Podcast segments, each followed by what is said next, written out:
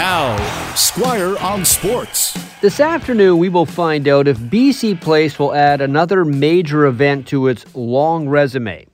The Men's World Cup of Soccer is coming to North America in 2026, and Vancouver will likely be part of it. We'll find out for sure at 2 o'clock.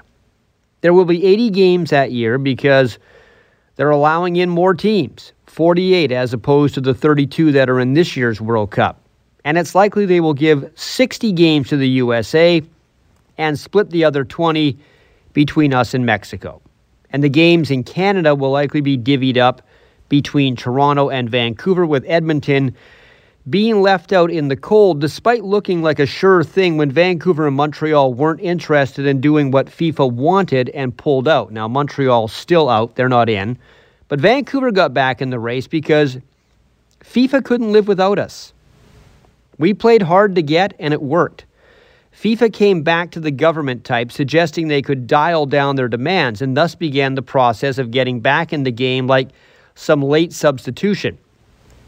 A lot of this has to do with the fact BC Place can hold a large crowd and has a lot of luxury boxes and areas for corporate and hospitality gatherings during games, more than Toronto's BMO Field, which will need to add seats just to get up to the 40,000 FIFA wants. Furthermore, BC Place was where the 2015 Women's World Cup final was held, as well as a bunch of other games, and everything went off just the way the soccer lords wanted them to.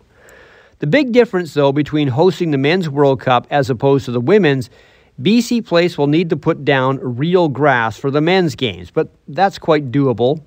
Grow some grass somewhere and truck it in. At the most, BC Place would get six games. At the worst, maybe just three, but six is more likely. Now, could there be a surprise this afternoon and Vancouver not get any games? Yeah, maybe. Like the IOC, FIFA works in mysterious ways, but considering they came back to us and considering our history of hosting world class events like the Olympics, I would be surprised if we aren't one of the stages for this big show as well. Squire on Sports on 980 CKNW.